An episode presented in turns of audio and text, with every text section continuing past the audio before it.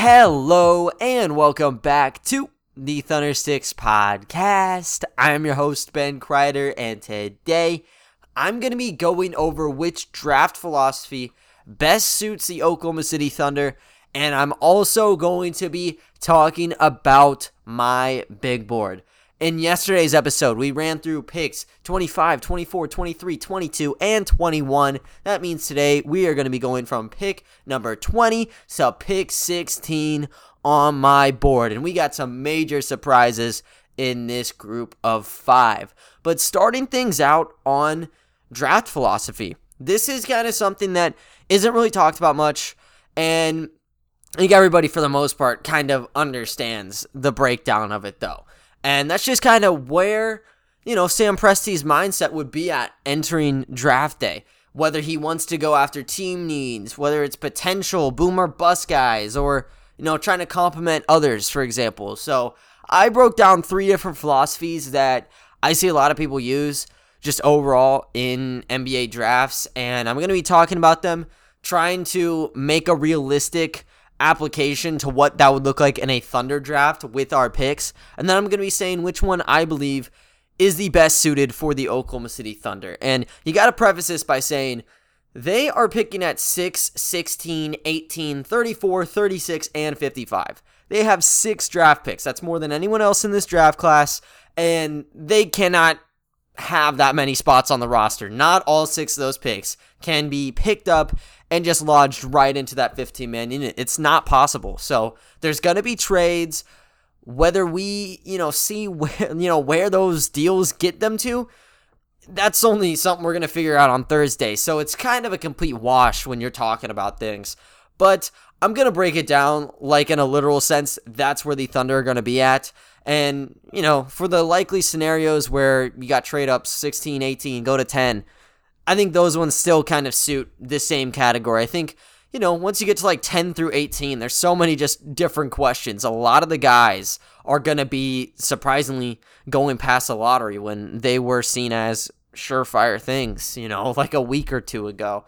So I want to start things out with team needs. And this comes in which is simply what does the team need? And we've seen teams try to take swings at team need over and over again. Look at the Sacramento Kings, for example. Whenever they took Marvin Bagley Jr., they took him out of a positional need, uh, you know, as opposed to going after the best available, which was Luka Doncic at the time. Now, honestly, did I have a formulated opinion on either of those guys in that draft class? Not really. Ayton was the surefire number one. Trae Young was the guy who could land just about anywhere. And Luka Doncic, you know, he looked decorated in, in the Euro League. And I will say, Marvin Bagley had really good moments as well. So whenever the pick came through, like there was flack immediately, but we saw the long term effects like in the last two seasons. It's it's looking bad for the Kings.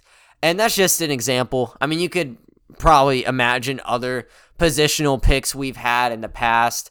I guess we could even go with a guy like Terrance Ferguson or like a Josh Huestis, just those addressing the two guard every single season because we just never found that shooter. I guess that's the best example. I think Ferguson was more of that need, but also the potential he had. But Huestis for sure. Like those picks of just strictly picking people based off of skill set and truthfully where they were playing at.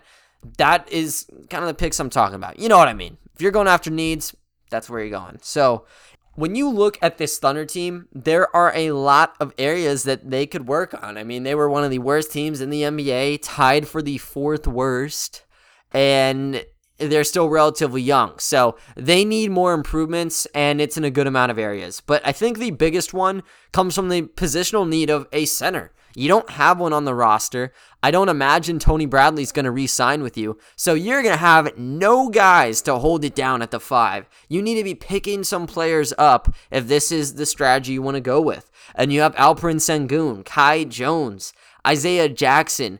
Kai Jones and Jackson, they very well could be at 16 or 18. Sengun is a complete Rubik's Cube right now. Like, we don't know where he's going to land. And it's going to be surprising regardless. simply because his range is so just fluctu it's fluctuating everywhere depending on who you're asking. You got people putting them at six. There's chirps at six. You know, Magic at eight. And then you see people where Sengun's going 23 or 24 to the Houston Rockets. So it's like, what?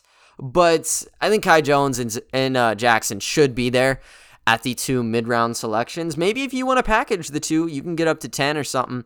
Take Alperen Sengun while he's there. But that's that's kind of the basis in the second round. You got other guys like Charles Bassey, Day'Ron Sharpe, if he's at that pick. So that's where you'd go just because you don't have anything there. And I think regardless, the Thunder will need to get some center. Like we can't just forget about it. You can't have Isaiah Roby running small ball five for the next five seasons. So that's the big deal. I think beyond that, you got to look at better shooting. The Thunder were a very bad three point shooting team. And it was kind of a surprise to me because at the end of the season, it seemed like you had a lot of players getting hot. Pokusevski, Teo Maledon, Ty Jerome. He could not miss, it seemed like. But even with that, they were the second worst team from downtown. They shot 33.6% from out there, and they were taking a decent portion of shots a game. They need to get better shooters. That is obvious.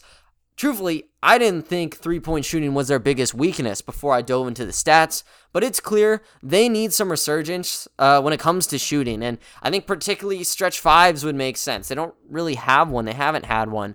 Mike Muscala probably won't be on the team, so you need front court guys who can stretch, but also just some wings or small forwards who can shoot the ball. Svi Mykhailiuk, he was great. I don't think he's going to be back. So you kind of go to the drawing board. You have Kenrich Williams, but you need to get more shooters. There's guys like Corey Kispert. He's already 22. Does he fit in other categories? No. But if you're going strictly on shooting, Corey Kispert's right there. Chris Duarte, 24 years old. Does he fit the timeline? Maybe not. Doesn't matter. He fits the bill for a need. And then also, I think you need better passers as well. And they're stacking the deck with passers. You got Pokusevski coming in, Vit Krejci, Shai Gilgeous-Alexander, amazing passer when he's going, you know, in the half court, drive and dish. Teo Maledon is great at dotting people up with cross court passes. So they have a lot of good passers, but they don't have the assist numbers to show it. They were 27th in that category last season.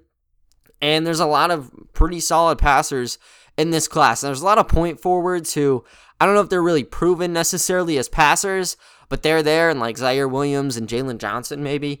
But I think Scottie Barnes would be kind of that guy. I'd probably put his passing game above a Jonathan Kuminga, above any other person who would probably be at that pick number six. And then once you get to 16 and 18, that's when you look at the Sharife Coopers, maybe, as a good passer. Sengun has also had you know, here and there some good passes dished in. So that would be the first collection of just strictly going off of team need.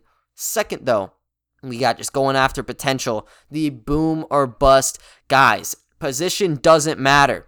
It's all about where they see this player in the next five years. If you're drafting three small forwards in a row, so be it. You'll figure it out later. You just want to keep hitting and hitting, and that's why you have six draft picks. You have so many shots at finding some success, and they can even trade up if they would like to. So when you look at pick number six, I probably think the most, you know, high ceiling you have remaining rests in Jonathan Kuminga. And that's, of course, if he is at that pick. You got Scottie Barnes, you got Jonathan Kuminga. Only one of those guys is going to be at six. I think we kind of have determined that.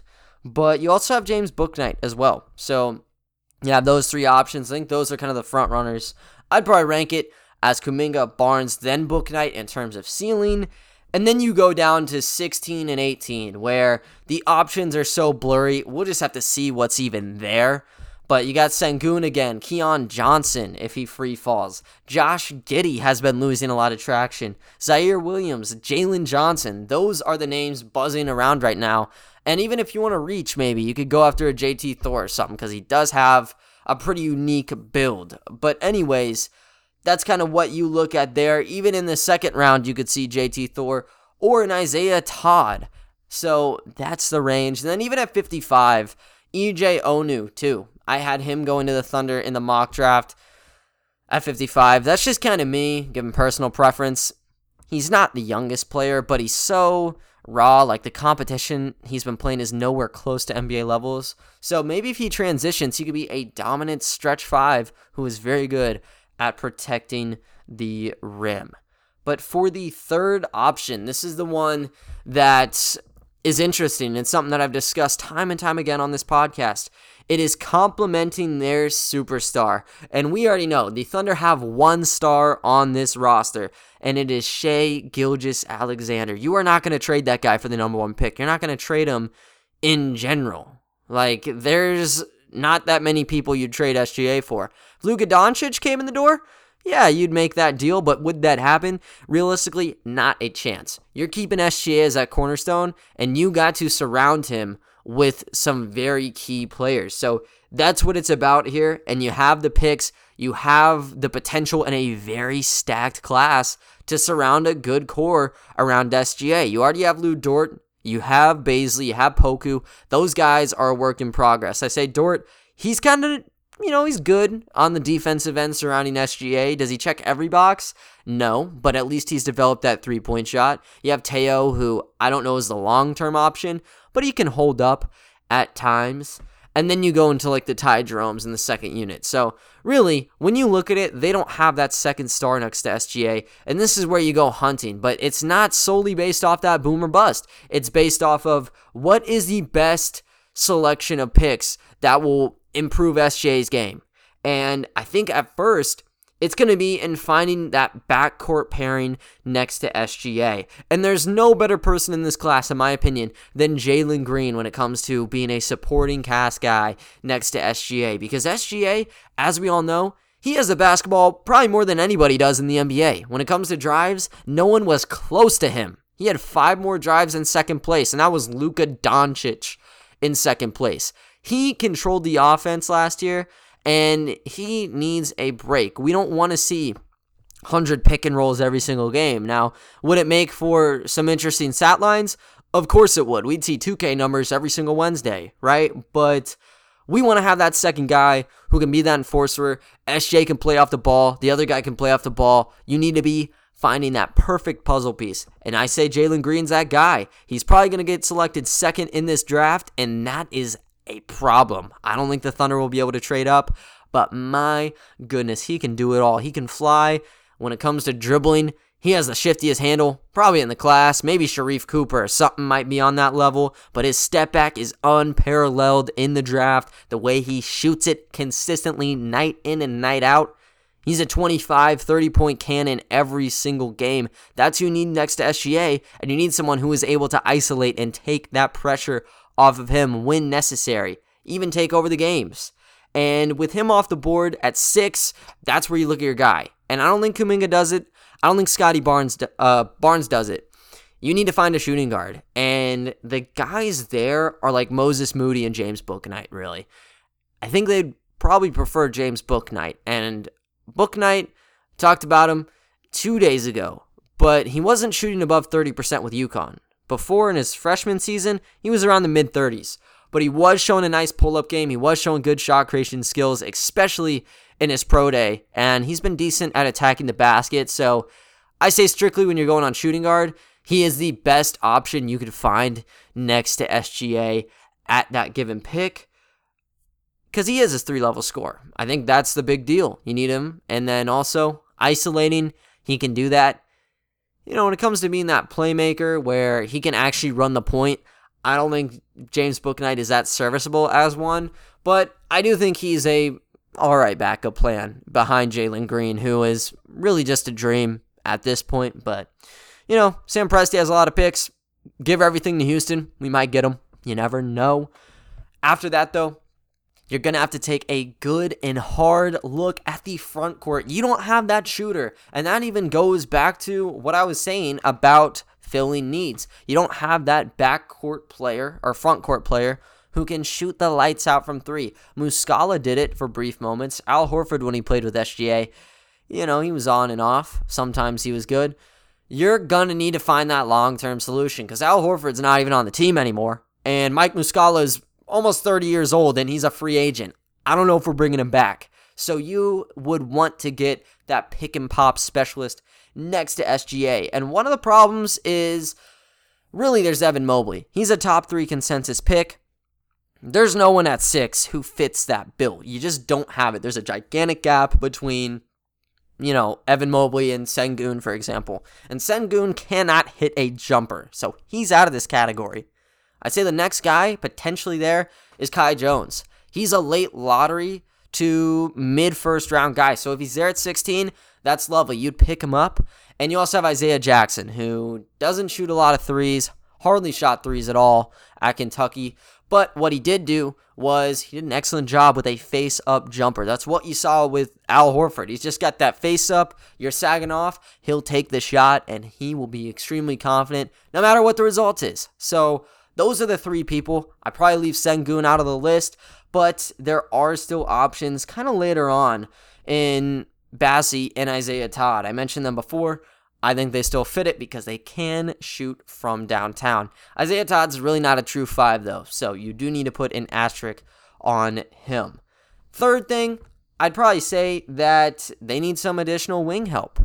And they need it both from three, but also they just need to bolster it because when you look at the team right now, there's so much just positional nonsense going on. Like you have all this versatility, which is a positive, but how are you going to solidify these rotations? You need to get more wings right there cemented into roles, and they need to be able to play defense at a high level, and they need to be able to kind of hide behind SGA. You don't need a ball dominant player uh, surrounding SGA. You kind of would want to have one of those guys who can hide in the shadows and just reap rewards. Those are the 3 and D guys like a Kessler Edwards, a Trey Murphy, and maybe even a Franz Wagner if he's there. And also on the other side of the token, you could say when I mean additional wing help, you got to go for a star, and he'll probably need a co-star. That was what you were doing with finding the backcourt pairing, but if you want to go and roll again, you got the high boom or bust players in Ziaire and Jalen Johnson. So there's a lot of options here for the Thunder. But I think the way that I would do it is I'd actually combine two of them. And that's like, is that cheating?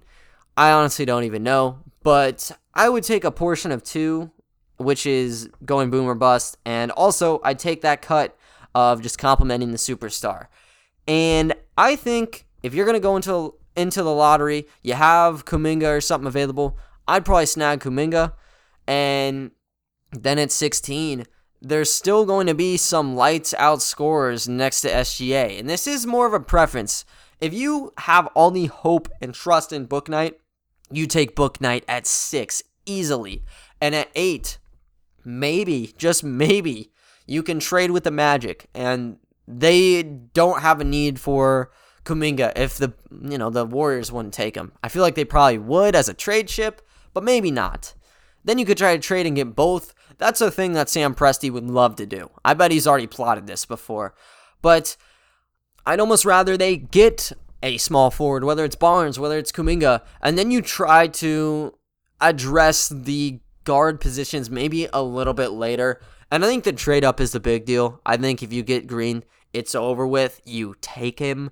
But if you have a guy like Kuminga there with such a high ceiling, you might as well go for him. If you have a guy like Scottie Barnes there, you go for him. I think the Barnes versus Bouknight, most people would say Barnes. The real kind of clashing of the minds comes with Kuminga versus James Bouknight. At least that's how I view it right now. But I'd say at 16 or 18, that's when you look towards, okay, who is a shooting guard who might be able to play next to SGA. If there's a Moses Moody there, if he somehow if he somehow falls, if Bouknight somehow falls, and you can try to make a package deal to move up, just kind of stuff like that. So I'd address it and have small forward at six, and then at 16 and 18, you either package it or that's when you go after, you know, that shooting guard, and you also get a big man because they do need some bigs.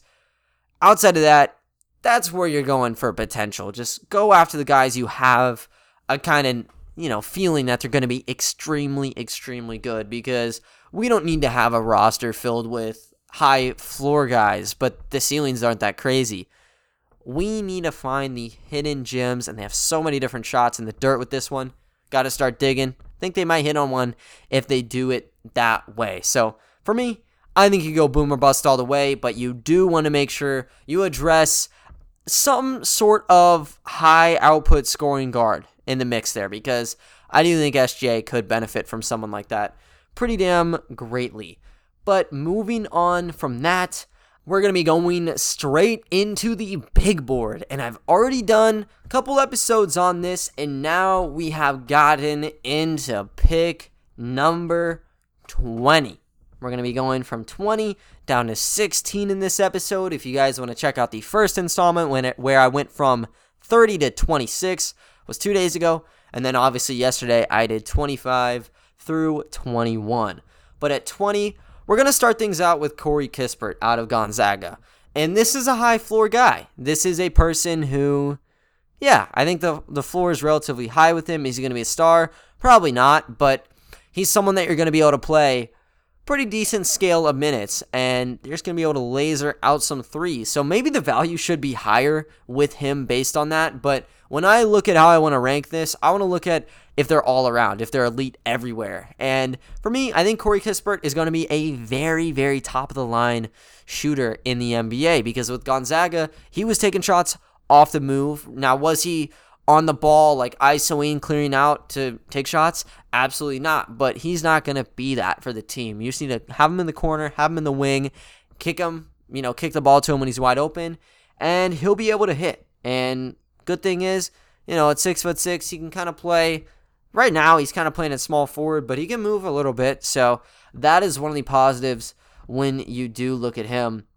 But you get this guy expecting a shooter, and you look at everything else kind of as a secondary, but he is a cream of the crop guy. He's like a Matisse Thybulle, except instead of being that defender, he's going to be that shooter, and he's going to be very, very great. And when you look at the numbers, I mean, he played four seasons with Gonzaga, but he shot 44% from three last year, and he averaged six and a half attempts. The year before that, shot almost 44% again, and he was taking 5.4 attempts. Two seasons before, he was still shooting amazing 37% sophomore year, and he begun shooting 35% from three.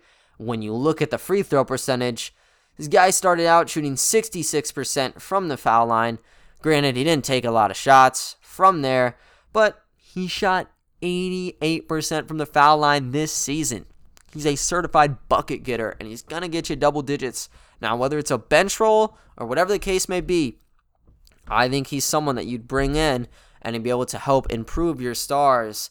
This is a player that you would want if you're a playoff team, if you're trying to contend. You sneak him in the rotation as long as he has suitable defense.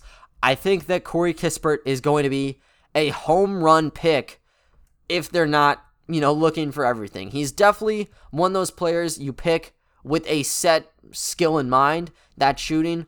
He's going to be able to provide that, but also maybe a little bit of defense in there as well. When you look at the weaknesses with Kispert, I will say assists. I mean, he wasn't really needed to be, you know, that like point forward type. So I guess you don't really knock it, but he only averaged 1.8 assists.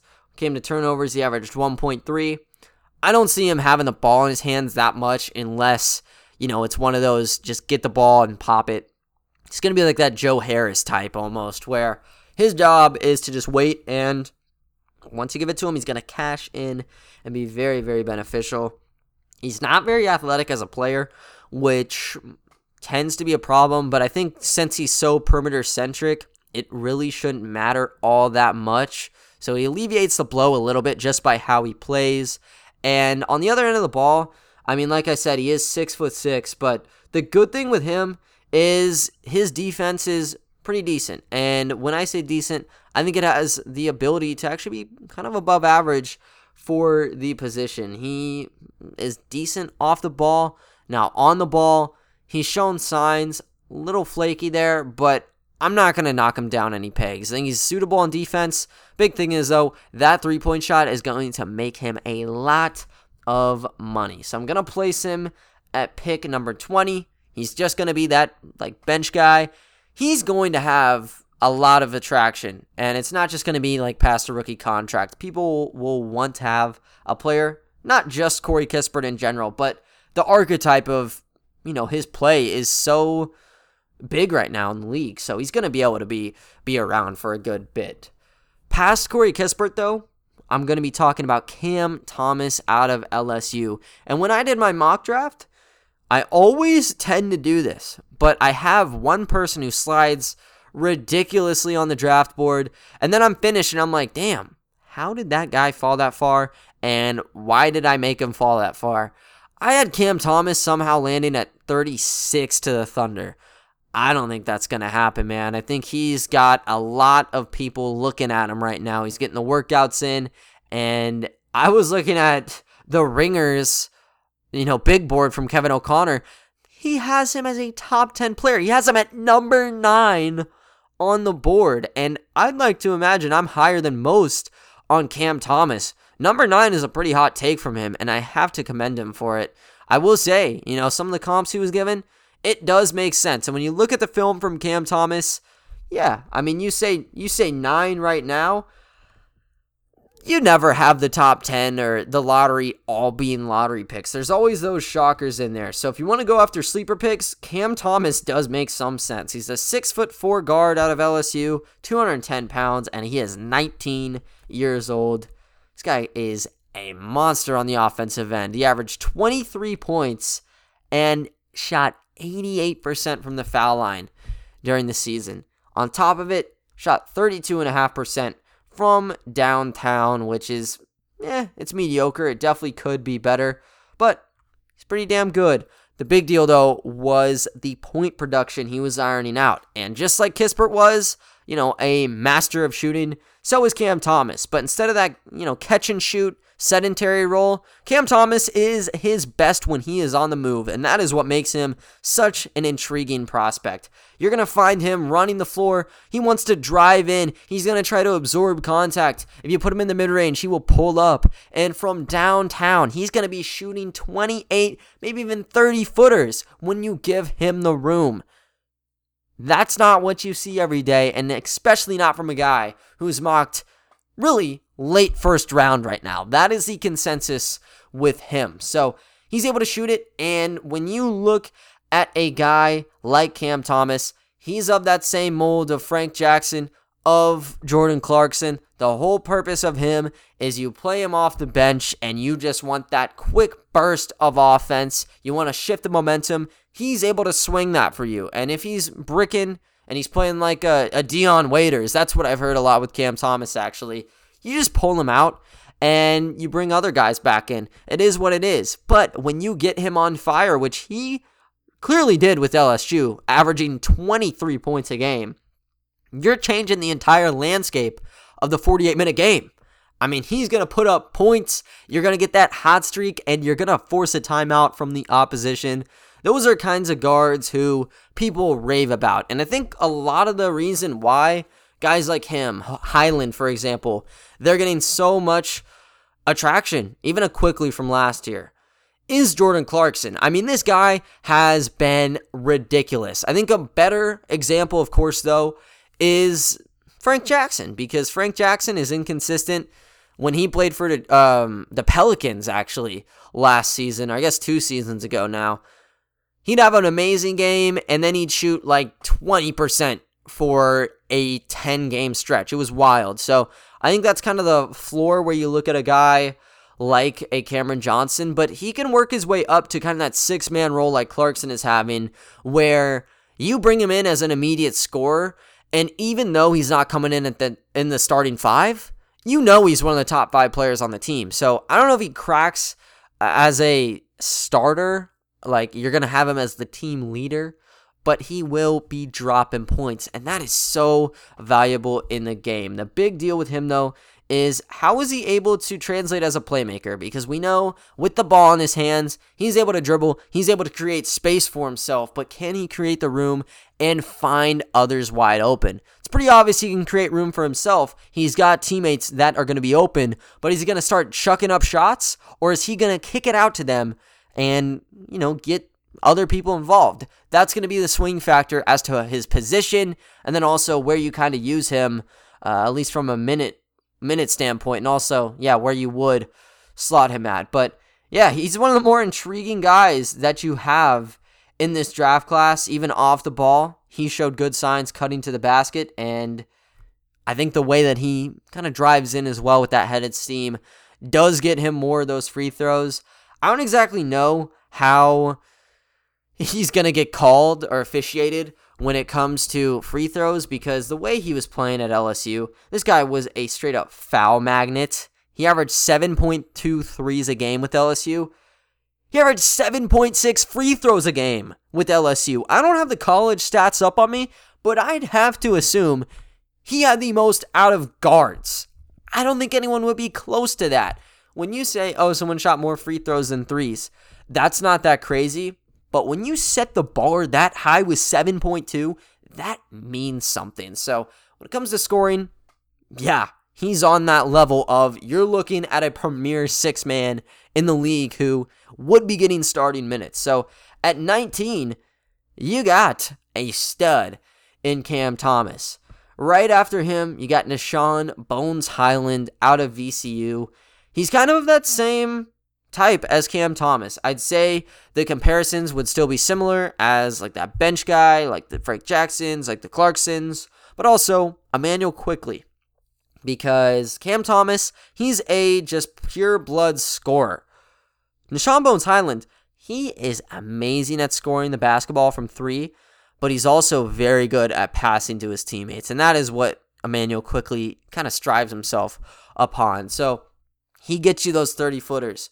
He has more 30 foot clips than I got on Cam Thomas. So just take that for what it's worth. But he likes to shoot from long ranges. He goes into the two. He'll step in. His step back jumper is beautiful. So is Cam Thomas's, by the way. But yeah, Highlands is also going to create that space. He was cooking up everybody one by one. He could have been calling people up to him in the NBA Combine scrimmage. They would have cowered away from him, and they should have because he was a man on a mission in his first game. I think he was able to just drop out of the second one because he already did enough at that point. With VCU, he didn't get to play in the tournament because they had COVID violations. Someone had it. Health and safety kicked him out, which was a very bad kind of luck of the draw for them, but he still recuperated a lot of his draft value, and now he's kind of seen as a first round prospect again. So when I look at him, I look at that Quickley player where he'll be averaging a decent amount of points, and it's not like a Thomas where if he's not scoring the basketball, well, luck's luck's out over with, man. You just got to go back to the bench. He can contribute as a passer, and that is what makes him so damn special. Six foot two, so you're not going to put him at shooting guard. He's 20 years old. He has some room to grow as a player. I'd expect him to be averaging double digits in his prime, and then also should be getting a lot of assists. I don't know if he's going to be a starter, but I do kind of like that Quickley comparison. Kind of look at him as the indicator of what Bones Hyland will be doing in the future. At number 17, I have probably my favorite prospect in this draft class. This is a person I have been loving to death since February, and it is Isaiah Todd out of the G League Ignite. 19 year old, 6 foot 9, 210 pounds. He can play at the 4 or the 5, and his potential on offense is beautiful. You're looking at a starting caliber guy here. If not, you're looking at a premier bench scorer with the G League Ignite last year, he was able to get buckets from the mid range. His turnaround was beautiful, and his three point shot was also a work of art. He is able to get the shots up easily. And even though he only averaged three a game, I still think that was pretty fair. A lot of them were coming off of pick and pops, and he shot 36% from downtown doing so. That mid range was a big factor for him, though. Like I said, the turnaround, the pull up, you know, he can just do whatever he wants in the mid range. And when it comes to attacking the basket, I will say I think he could use a little bit more help there. Same goes with crashing the rebounds. He kind of cowers away from any sort of contact there. He only averaged 4.9 a game, which, I mean, you know, for a guy you don't want to play at the four and the five, that's not particularly amazing. So maybe, just maybe, he can kind of fix his aggression down there. But as a scorer, he's one of the better power forwards that you are going to find in this draft class. And he somehow has been in this second round conversation for so long. It makes zero sense. I mean, when he was playing for the G League Ignite, he was playing better than Jalen Green and Jonathan Kuminga in some of those games. And it's the punchline I use. It's the one liner I use with Isaiah Todd so much. There were two games this last season where he was the reason they were in the game. He's uh, he's dropping like 27, has another 20 point outing. He was able to put the ball in the basket. And it's not like a you know, back to basket big in the G League where they're going to average a double double regardless because the competition is just not there when it comes to centers. Since he was around the perimeter so much, I think he seamlessly moves over. I don't even think that him being 19 is going to be a problem. He's not a raw player by any stretch of the imagination. He has a clear palette in his game, and he's growing day by day. This is a person who fits with a playoff roster. This is a person who fits with a rebuilding roster, like the Thunders. You put him in, and he's going to give you a quick burst of scoring.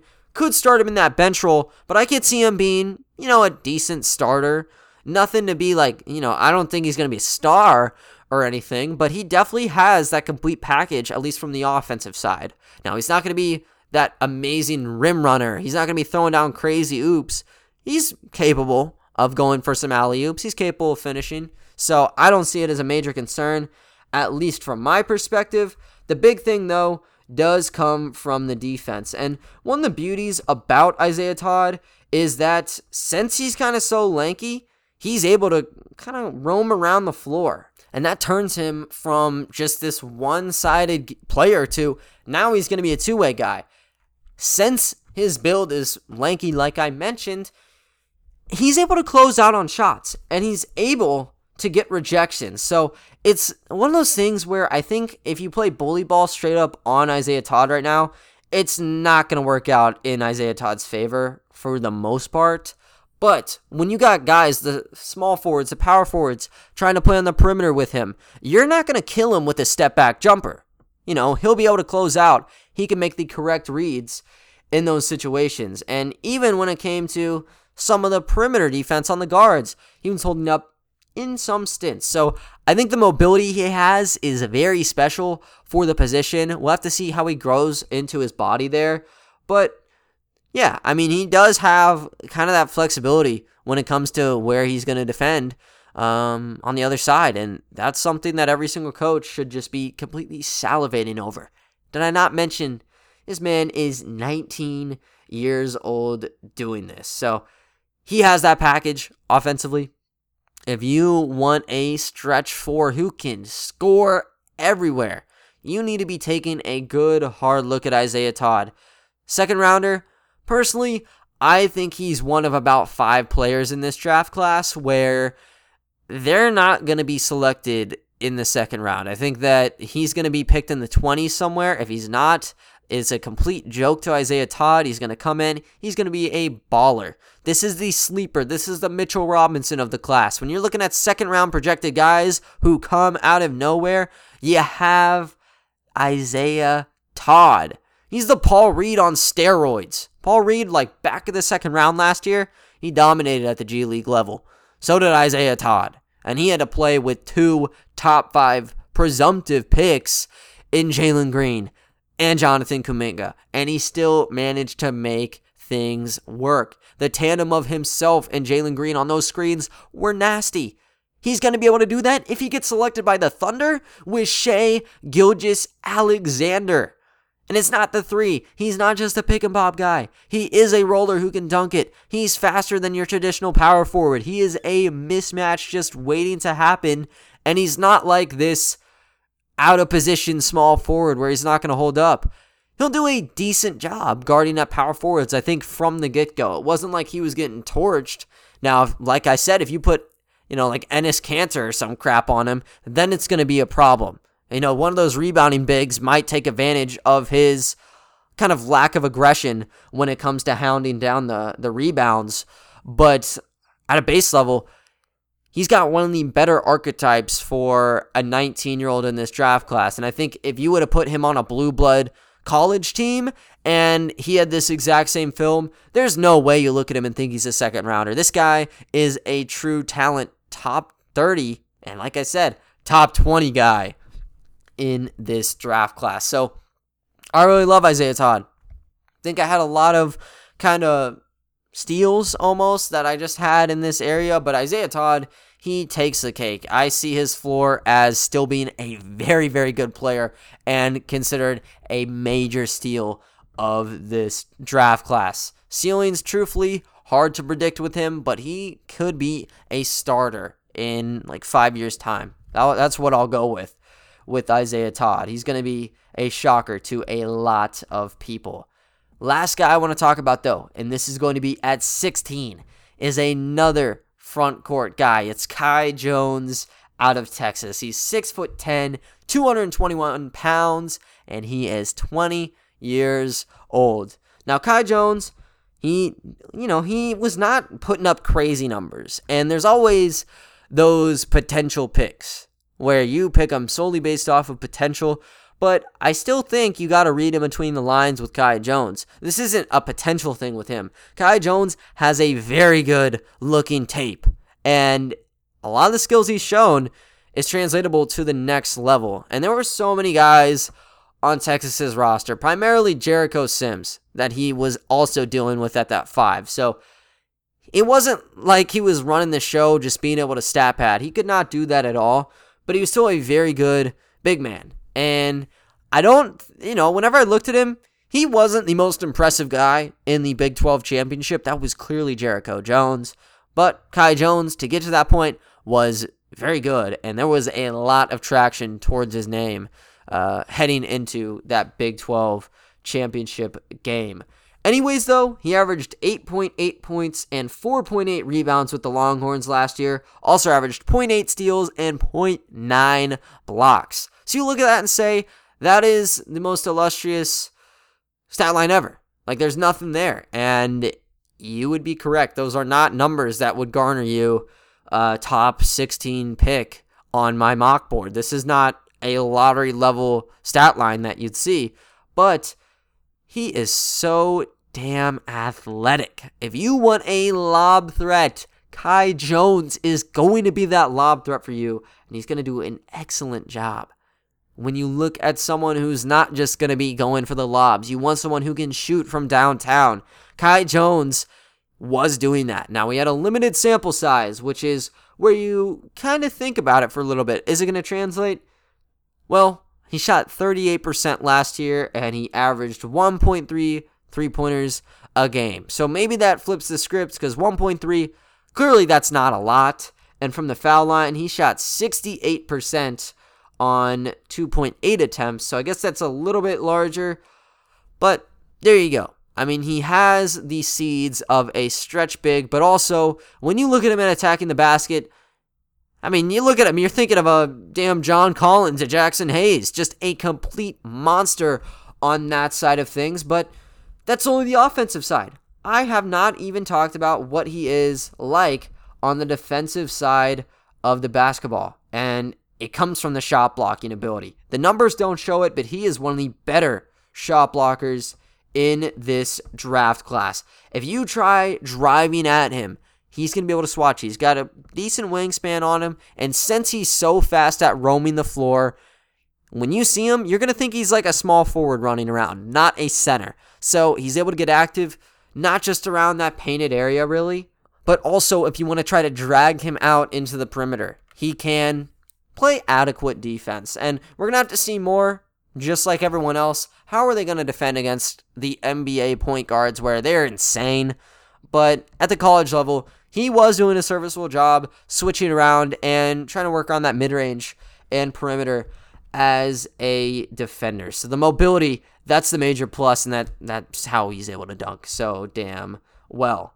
Also in transition, that lob threat part still comes in put on a little bit of moves, put that saute on, and get some buckets. I will say though, he wasn't shooting all that often. Like I said, the 1.3, that's not good. And even sometimes he would second guess himself before he ended up taking some of those shots. So the mental side of the game can totally destroy you as a shooter. I bring up the Bazley streak almost every episode now, but it's really a common case that you see all the time where someone just freezes up and because of it their numbers plummet. Maybe Kai Jones could become susceptible to something like that You hope not, because if he can shoot the three efficiently, you're looking at someone who would be a perfect match next to SGA. If you could somehow scoop him up in the mid first, that is a project that you would love to invest in. Some deal besides that, though, is even though he's a great lob threat, if you try just cramming a pass his way, sometimes he'll turn the ball over. You just simply cannot catch it. Happens to the best. Hopefully, he can end up improving on that. But really, he is just that interior guy who's worked on the three. Look at the mid range game. He's pulled up sometimes for shots, which is promising. I don't know if it's completely something I want to say is part of his arsenal, though. Doesn't have a post game, though. He doesn't like playing back to the basket. So that is the one critique I would have in regards to Kai Jones. But those are the five guys I wanted to talk about today. I'll just run back through the list again.